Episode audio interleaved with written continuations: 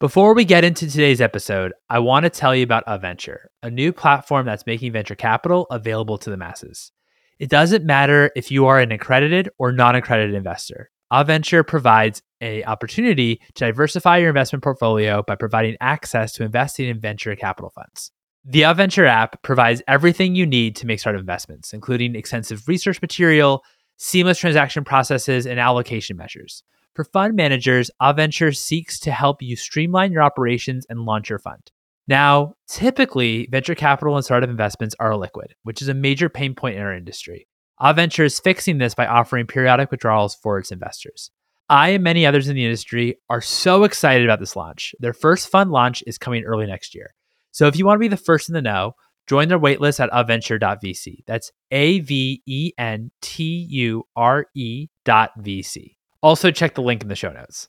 Aventure is a California-based fintech company and operates independently from investment advisors on its platform, who may be registered as investment advisors in the U.S. or qualify for exempt reporting status.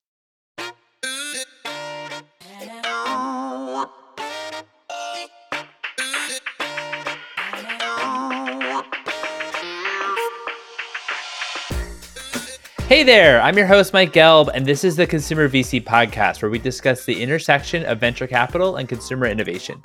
If you're enjoying the show, also subscribe to my newsletter at theconsumervc.com, where you'll receive every new episode straight to your inbox and a weekly recap of all the consumer deals that are happening.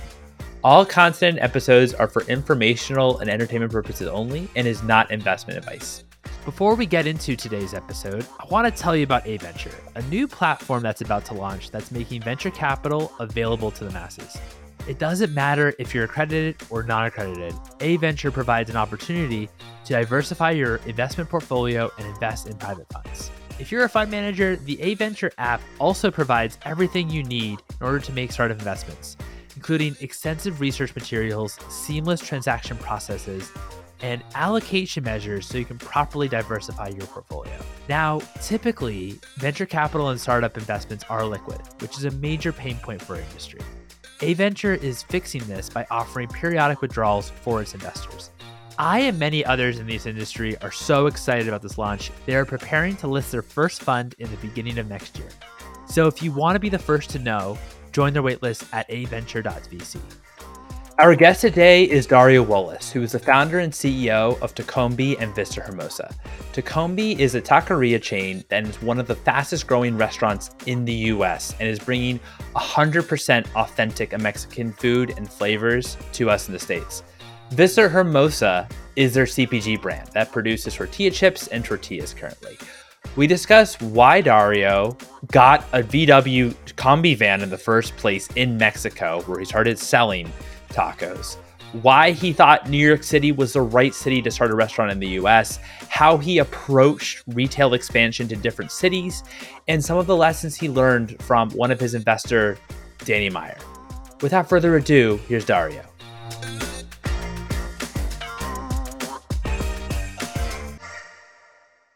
Dario, thank you so much for coming on the show. I know this has been on the back burner for so long, and so excited we could both finally make it happen. How are you? Great to be here. Great to see you. Looking forward to catching up. Yeah, absolutely. So let's start from the very beginning. So you purchased a Volkswagen Kombi van. You decide to start selling. Why did you decide to start selling tacos in this way? Walk me through that experience. The name Tacombi. When I heard those two words together for the first time, you know, it was not, it didn't mean anything in Spanish, right? Tacombi meant something. Obviously, tacos means a lot to a lot of people, but Kombi is, you know, it's a very common vehicle all over Mexico. And I, you know, rode one to school, you know, the taxis in Mexico City and everyone in Mexico and anywhere that a Volkswagen has been sold has pretty much been in one of these VW buses, right? And so I think like when I heard those words together, because they both represented something so ubiquitous and real in Mexican culture, I thought that together they really represented this vision or perspective that I wanted to share on Mexico. And so because you know, the tradition of reutilizing or converting a pickup truck or a bicycle or any kind of vehicle into a taco selling enterprise is something you see all across Mexico. Doing it in a combi, I'd seen it done many times before. They just were never called Tacombis, right? There's all kinds of combis, where out of the back or out of the side or something, someone is selling tacos. And so I bought that combi in Mexico City. And when I got to Playa del Carmen, cut it open and reconfigured it so that I could sell, so I could make tacos in it, right? By doing that, I knew at the time that I was kicking off this adventure to build a brand that, whose objective would be to connect people around the world to Mexico, and we would do it through the taco, and so that's why I did it in this particular way, right? And I did it in Playa del Carmen for a related reason, and one was, I had to go back to Mexico. I decided that if I was going to do this, and this is thanks to advice from a good friend of mine, that starting this business in Mexico that was about Mexico, Playa del Carmen represented almost something new in Mexico. It was a bit of a Wild West town when I got there, where people from all over the country were coming. There was a gold rush of sorts, which was tourism and real estate in Playa del Carmen. And so there was people now visiting Playa from all over the world. It had this laid back vibe of a small town. It wasn't a big city. And people from all over Mexico and people from Latin America and Europe and Canada and the United States starting their boutique hotels, their bed and breakfast, their restaurants, scuba diving businesses, and all the things that serve tourism. Were just popping up. And so this is incredible energy in the town. And so together, Playa plus the Tacombi is just this perfect kickoff for me personally on this adventure. Was there also a thought when it came to Playa del Carmen, since it is, I would imagine, transient, that's, a really hot spot, a tourism spot for, particularly for, Americans. And I guess you probably did have ambitions to building this in the US, which we'll obviously get there. But was there a thought that, okay, if it works at Playa del Carmen, then it can work in other places, maybe outside of Mexico?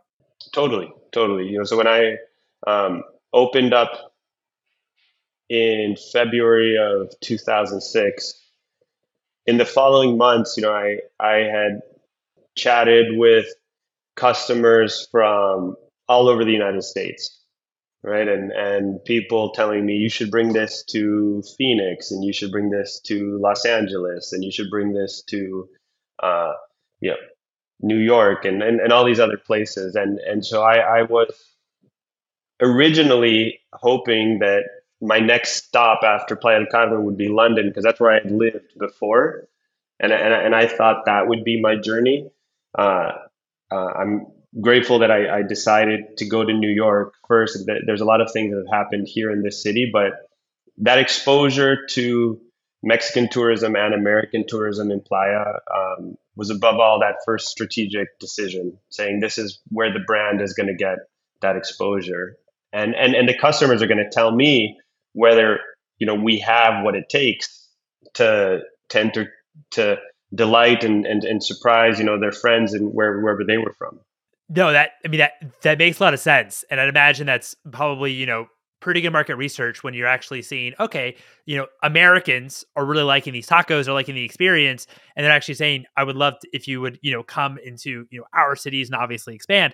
That's great. That's like the best, feedback that you could, possibly imagine. What's your approach to cooking tacos? What did you feel like you were doing different than maybe other people, other maybe establishments in Playa del Carmen? And also, as you look further to like the US market, what's kind of different in your, perspective around tacos, maybe Mexican food more broadly, as opposed to maybe what other people identify as Mexican food? Yeah, so when I was in Playa del Carmen and learning to make food for the first time myself in a business, right? I was observing all the different taquerias and puestos, taco stands all around Playa del Carmen. And there were examples of regional cuisine from Veracruz, what they call jarocho in Mexico, and the style of food from that region, from Sonora, from Guadalajara, from all these different places that all these different perspectives of Mexican cuisine were happening there. So I was observing them. At the same time, I was trying to understand what the differences were between how the food was being made at the street taco puesto level in Mexico, and then how businesses in the United States and other parts of the world had operationalized the process of making tacos, right? And so, where I think there's this difference where a lot of food concepts from the United States or from Europe, they follow this pathway from the French culinary, approach into making each of these types of food. Whereas the way that food is made on the streets, it doesn't come from that background, right? It's a different approach to making food altogether, right? And so I was really paying a lot of attention to how that was being done and how we were going to create processes that could replicate not just the food and bring to life those traditions wherever we were, but also the experience, right? And that's where I started to learn about hospitality and Mexican hospitality as the subset and how it's applied through Mexico, and how Mexican hospitality is intrinsic to the way that tacos are served anywhere in the country. And at the same time, I was also looking at the quality of the ingredients and how we could source ingredients that would ensure or help even improve the quality of that taco experience, right? And so a lot of what I was doing in the first years in Mexico was just learning, and it wasn't till I brought the Tacombi to New York and opened in 2010 that I started to really apply those principles in this kind of mindset of continuous improvement that I had learned in one of my internships when I was, I think, 17 or 18, and that this mindset in business, and I kind of started to take that approach on the street in Playa del Carmen throughout everything we do in Tacombi, particularly our approach to food and making tacos. And so it wasn't so much that we were different, but our goal was to continually do it better. If that makes sense. It does make sense in terms of doing it better. I know that, as you mentioned, Mexican hospitality was really a big part of, your brand and something that you very much observed during your time, in Mexico.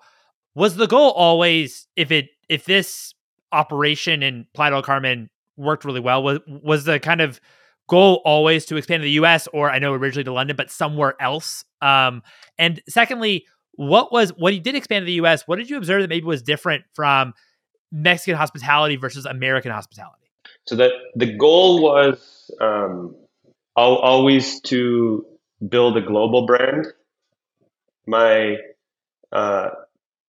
hope was that we could take this story and this perspective to every corner of the world. In my life, growing up and still through today, I love to travel, and I get to other cities and in any part of the world, and because I'm a bit of an obsessive with tacos now at this point, I think it's clear.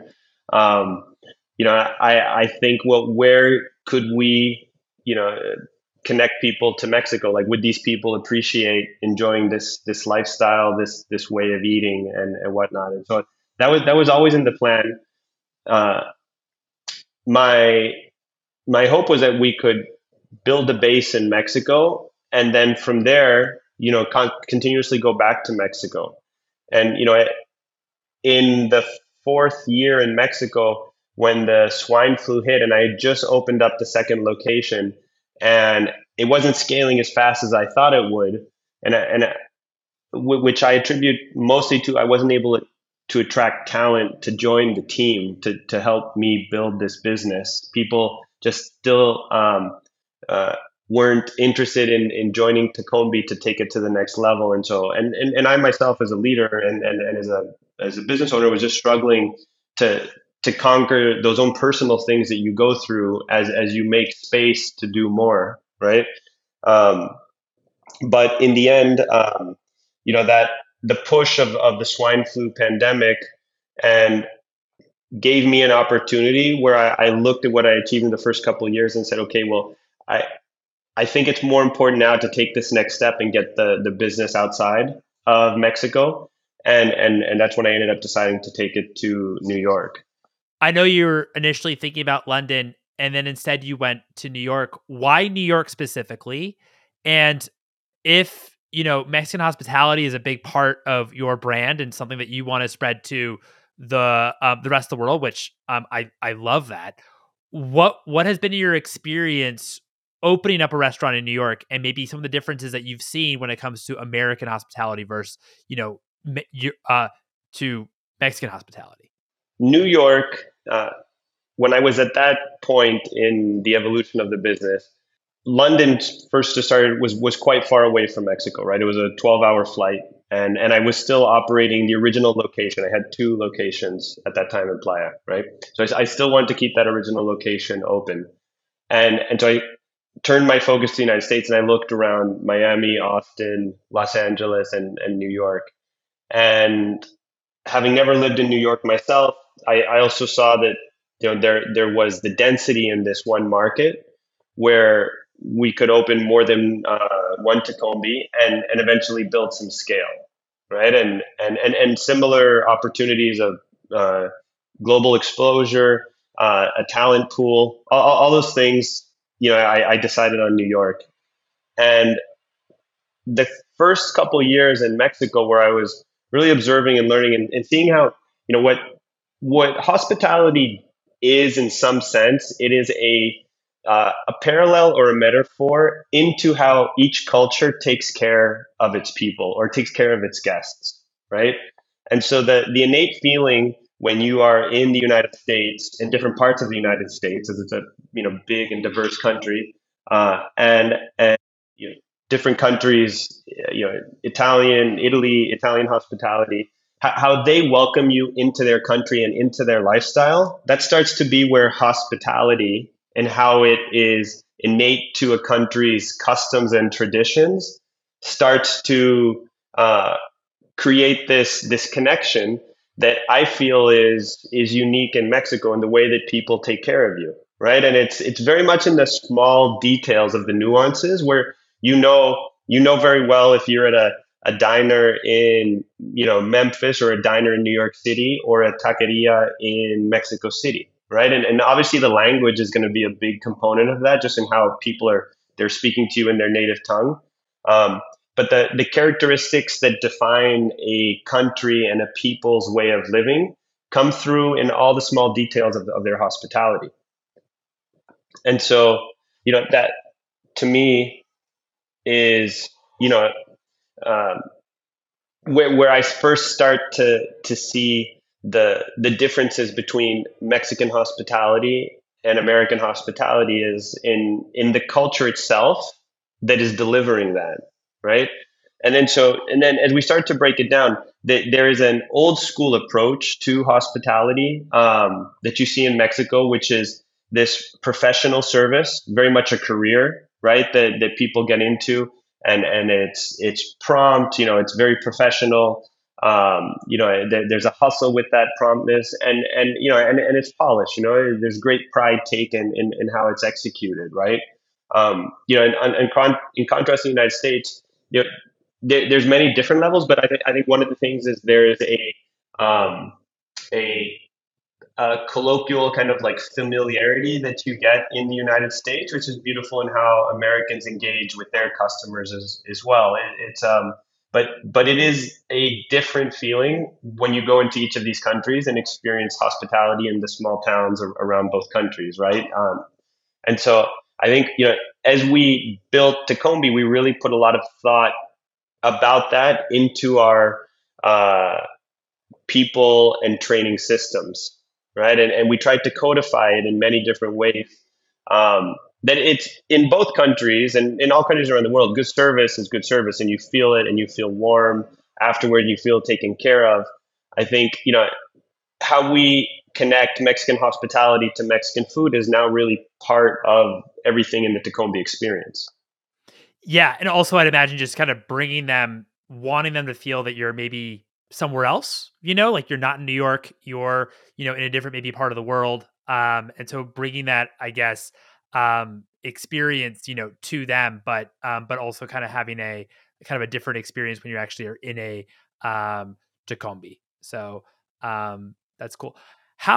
At which point did you think, because I'd imagine that this is, you know, obviously restaurants, pretty capital intensive business. How did you think about fundraising, raising money for, was it for to open that shop in that location in New York, or like what was your also approach to fundraising? I tried to bring in capital or investors that could either mentor me or teach me how to do something better, right? And so in the different challenges that I face as I've grown the company, finding investors that could, you know, help me overcome the next set of obstacles was how I, you know, guided that process for the for the first number of years, right? So what was typically, you know, what you call the friends and family rounds of building your business, right? It was friends and friends of friends that I had met throughout my career. And each time, you know, it was a thought partnership relationship, right? Where, you know, I was accountable to that person beyond the contract. That was always something that was important to me, and continues to be. And then, you know, how could we make this something enjoyable, agreeable, fun for both parties? And I think that was another way that I've led a lot of our business decisions, right? I think like so much of our life is goes into our work and is consumed by our business. And so I've always tried to do business with people that I like, right? Because you're spending so much time with them. It's kind of like getting your cake and eating your cake, right? What's the expression? Something to that extent. That one with you know, investors, like I've tried to say, okay, look, our goal is to get you a great return. But you know, this process, you know, I don't have all the answers, and you know, I would really appreciate your partnership in that process. And as you grow, sometimes you outgrow some of those relationships or your needs change. And so you need someone to help you on the next set of challenges or to partner with you better set on the next set of challenges. And so that's been largely my approach is, you know, setting up a structure at the holding company level so that, you know, people are investing in the vision of the concept, and allowed us to stay focused all these years also on building the brand. And that was another very important part of it, is that it was always about building the brand. And so I made many decisions over these past 16 years where I would argue that I put the brand ahead of myself, right? And tried to do best by the different stakeholders that I was acquiring as we built the company, right? And since we're talking about investors, you know, that particular set of stakeholders, you know, taking these ideas about the brand and what it could become and finding that long-term alignment has always been critical. Obviously, I know we've only talked about Tacombi, but you also have a CPG business and a CPG line with Vista Hermosa, and you have your retail imprint footprint, and also you have your CPG line. When you're actually talking to investors, because these are two pretty different businesses, even though they are related, was it tough convincing them about how you need to invest in both, or like both actually deserved investment and not focus on one or the other? Absolutely. I think when there's not an analog for your business, and people are looking for, well, where is the similar playbook that we can look to see its success, that there's definitely going to be skeptics, right? And so I think, there's a couple things working in our favor, on the Mexican food side in general, in the United States, both of these, whether it's food consumed at home through delivery or in restaurants, there is significant consumption across the United States. And a lot of that is through legacy brands, right? That have been around since the 70s in many cases. And have been these first brands to prime the American market and create these consumer habits that are now popular around the country, right? And so I think as we approached this perspective of Mexico, it made sense to us that in order to deliver a superior in taqueria experience, the hospitality could go so far, but it really had to be supported by quality ingredients, right? And then when we looked at the Mexican food vertical, in order to deliver that food, we saw that our supply chain over time would require more and more of those quality ingredients. And so, in the brand architecture that we laid out, it was clear to us that we could tell a beautiful story about Mexico if we took the time to go into detail on the different touch points. And so what happened was that in this way that we laid out a vision for building a brand that was not just around this one central brand of Tacombi, but this house of Mexican brands, the world kind of evolved around us, right?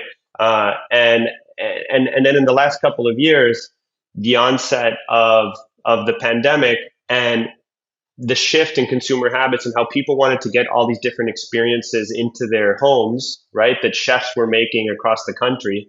Tacombi had been doing this since we started in the very early days, right? And so as we've gone out to investors, what we found is that there is an emerging thesis that has been played a couple times before, right? Because in history in our industry, one point, General Mills owned Darden, the Olive Garden and Red Lobster and these other brands. And there's been a couple of these types of roll-ups, PepsiCo and Yum brands, right? There have been these alignments over time.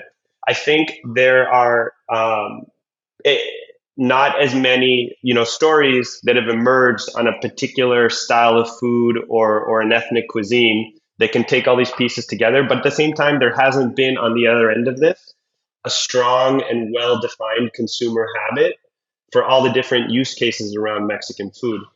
So as we've been going out there to raise capital, this thesis that's emerged in the last couple of years has supported this original vision of the brand. So in that sense, when they say like, what's your luck sometimes, that's a little bit our luck in terms of the timing where both of these are coming together.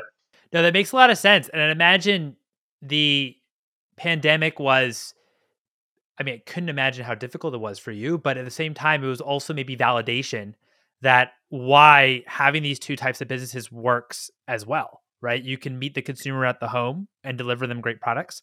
And then also as well, obviously have, incredible tacos and on-prem or, retail stores where they can eat at too. So it also mitigates your risk. And it seemed like you were pretty well positioned because you were doing this, for 40 years, even before any of us, thought that there was going to be any type of what actually went down in 2020. I also have another question, just on this topic of investors. How did you meet Danny Meyer? And I know he became a significant investor in your company.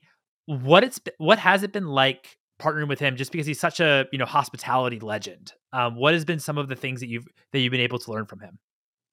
He leads, you know, with integrity and, you know, in the restaurant business, to meet, you know, someone who is a restaurateur, right? And who embodies hospitality, and has been able to scale it through an approach of empowering and building a team around him, I think, you know, is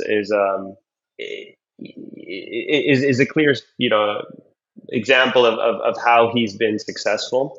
And what I found in getting to know him and his team, because I spend the majority of the time with his team, right? He created these, you know, iconic brands in New York City, and now, you know, his consulting company on hospitality and Shake Shack. You know, so he's built these brands that have touched so many people around the world.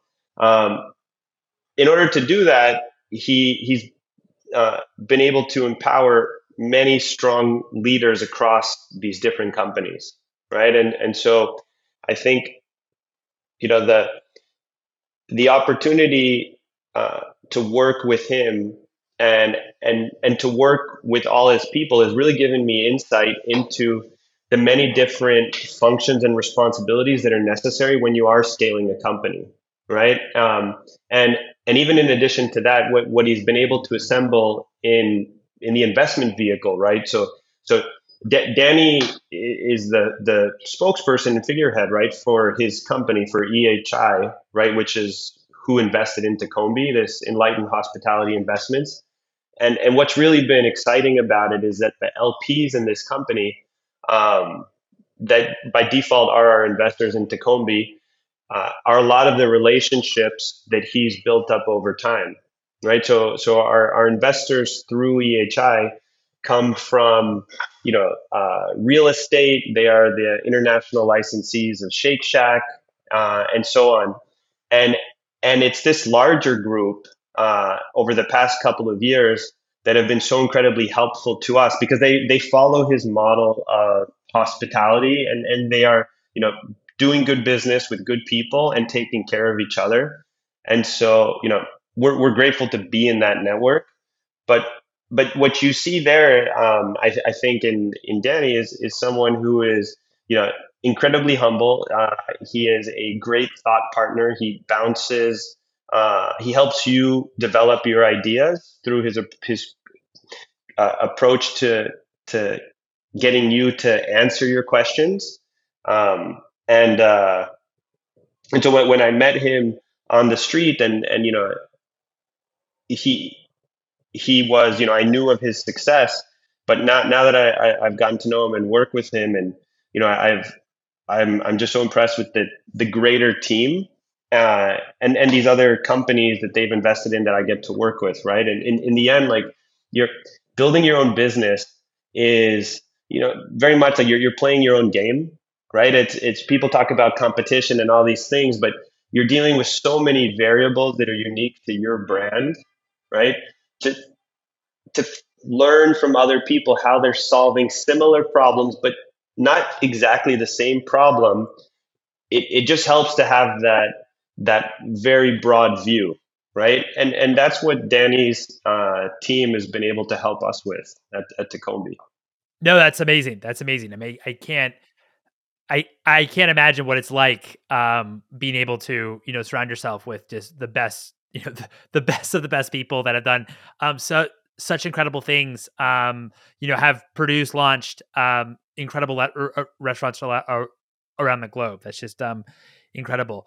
So when you first set up shop, when you first set up your location in New York, what was the initial response, reaction to it? And how did you also then think about what does growth kind of look like for the US? I started out with this business plan that it called out this important fact that there are more than 50,000 Mexican restaurants around the United States. So I had an idea of what growth could be like, just given the size of the market in the United States, right? I also had the fact that, you know, there were, you know, $50 billion+ of Mexican food consumed at home. So I had these kind of guiding points in terms of just the size of the market. When you start with location number one, you have to make location number one successful, right? And then you have to worry about the challenges of making location number two successful. And is it the same things that I dealt with here that are going to make the second location work? And you go through that process, and you have your eye on the future, but you know you have to remain in the present for all intents and purposes. And in hospitality, you're dealing with customers and guests on a daily basis, and so it really grounds you in, you know, that practice of hospitality, right? And then I think through that you start to develop a framework in taking care of people that you can apply to taking care of your team. And I think that's where in our business, we started to make the connections where we would apply hospitality internally and externally. And I'm not saying it was perfect because, you know, it's a process. You're kind of going up and down as you're learning this.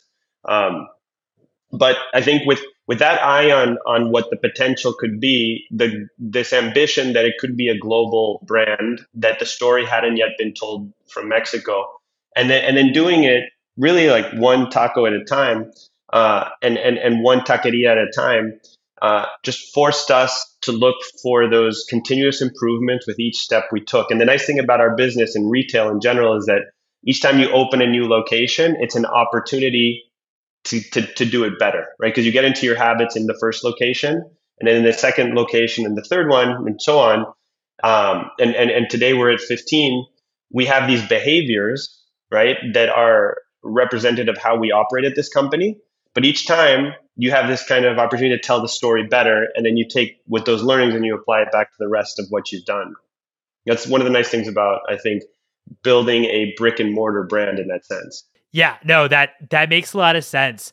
As you kind of think, I know that the original concept behind Tacombi was, you know, bringing real, you know, authentic Mexican cuisine, particularly tacos, focusing on tacos, to the U.S.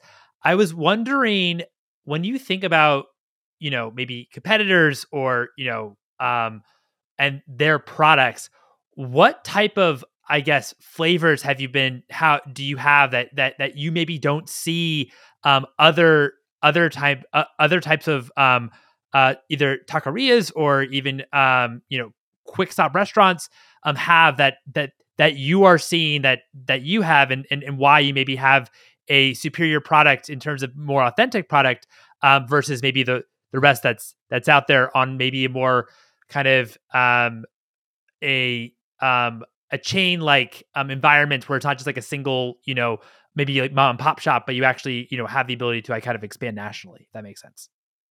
So there are a lot of great examples of Mexican food in the United States and now around the world, right? There's definitely, Mexican food has had its moment over the last couple decades where people have just, really gotten excited about the flavors and the diversity of the country. And, you know, a couple of years ago, you know, I remember Noma going into Tulum and making tacos in Mexico, right? This, you know, one of the world's best restaurants going there. And so I think like there has been this excitement and exploration of everything that is Mexico. And I think the story that's starting to come out is the story that Tacombi has been focused on telling, which is, you know, the beauty and the value of these traditions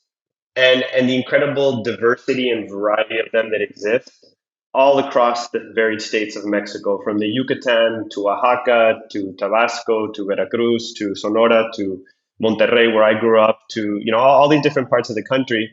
There is the commonality of the tortilla and an approach to making salsas, but then you just have all these different stories to tell. And Tacombi is really about telling those stories, creating appreciation and driving value for Mexico, right?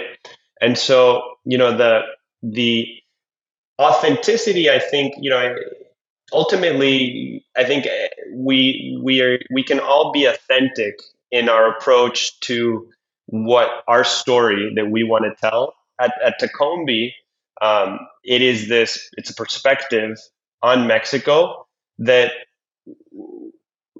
where we've taken on this responsibility to study these ideas, bring them to and share them with a large and growing audience, so that with the goal that they want to go in and taste it for themselves in Mexico, right? And that's, you know, not exactly answering your question, but we're not exactly doing what your question was. Like, we really are trying to build this connection to Mexico to get people to go and want to be there and experience it themselves. And we try to bring as much as we can, knowing that we're not in Mexico.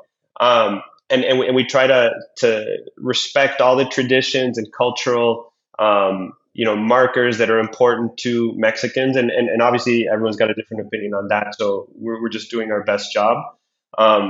But ultimately it does come down to that everyday love that's passed in Mexico through hospitality, and how people take care of each other in Mexico just makes the food experience, the Mexican food experience, that much better, right? And so we try to do better ingredients, and we constantly are working to source better. We're working to improve the process, or to replicate the awesomeness of the simplicity of some of the best tacos we've had across Mexico. And as we grow, we're trying to bring more of that variety through specials and through visiting chefs and guest chefs to come and share a very specific nuance of an area of Mexico that they've discovered, which in the end, it's this thing that we live by in Tacombi, that we're just borrowing these. They don't belong to us, these traditions. So that's, you know, our approach to Mexican food. And I think, like, that is what, you know, we've been working with these years, and you know, are just really happy about, you know, the effects that it's been having on our team members and our customers, because it really is a positive message that we started with here. Totally. I mean, well, my takeaway from this too is, I think, also exposing people, customers, to the wide diversity of flavors within Mexico, right? And maybe not lump Mexican food just into one kind of category, how, you know, in different parts you actually experience quite different, even though, you know, maybe it's you know, one form factor, which, you know, maybe is a taco, but you might experience quite different flavor profiles where out you go in Mexico. So you actually might experience kind of different, you might just, you know, learn a couple of things about Mexico that you didn't maybe know previously through food, which I think is pretty cool. Totally. What's one book that's inspired you personally, and one book that's inspired you professionally? One book that's inspired me professionally. This might be an odd one, but there's a biography of Ben Franklin called, I think it's called, An American Life. You know, there are many stories in that book of his work ethic and his approach to building teams and consensus, the Socratic method. There are all these things about his approach to business. You know, kind of one of the earlier examples of a media enterprise in the United States, and someone that did many different businesses and things. And I think from a professional point of view, there's something that I really love about his story and that book, and what it's taught me from a professional point of view. Have you heard of that book before? You know, I've heard of it. I haven't read it though, and I think that you're the first person on this podcast that has brought it up. So really excited to add it to our book list. You're very original, Dario. Because no one else has brought it up. So that's great. It's really great. And a personal book. There's this Mexican book called Pedro Páramo by Juan Rulfo, and that book and El Llano en Llamas and two books from a similar time, and they're about this period in Mexican history around the time of the Mexican Revolution, which was a really important part of the Mexico that we know today. And I've always been a fan of history. And so this story and it's they're fictional, but they give you context of the mindset of the countryside of people that, you know, as the revolution is going on around them. And I love Mexico, and I love its people. I love the human experiment that we all get to enjoy that is Mexico, right? Like any of these countries around the world and how they've evolved over time. And I think those stories, they inspired me when I read them in high school. And I think part of what has also kept me on this journey of building this brand. Yeah, no, that's also a book that actually hasn't been brought up before. So really excited as well to add that to the list. Dario, this has been so much fun. Really, really appreciate the conversation. Thanks so much for your time. Thanks, Mike. Great to connect with you again, and hope we can catch up soon. And there you have it. It was a pleasure chatting with Dario. If you're enjoying the show, highly recommend signing up for the newsletter at theconsumervc.com.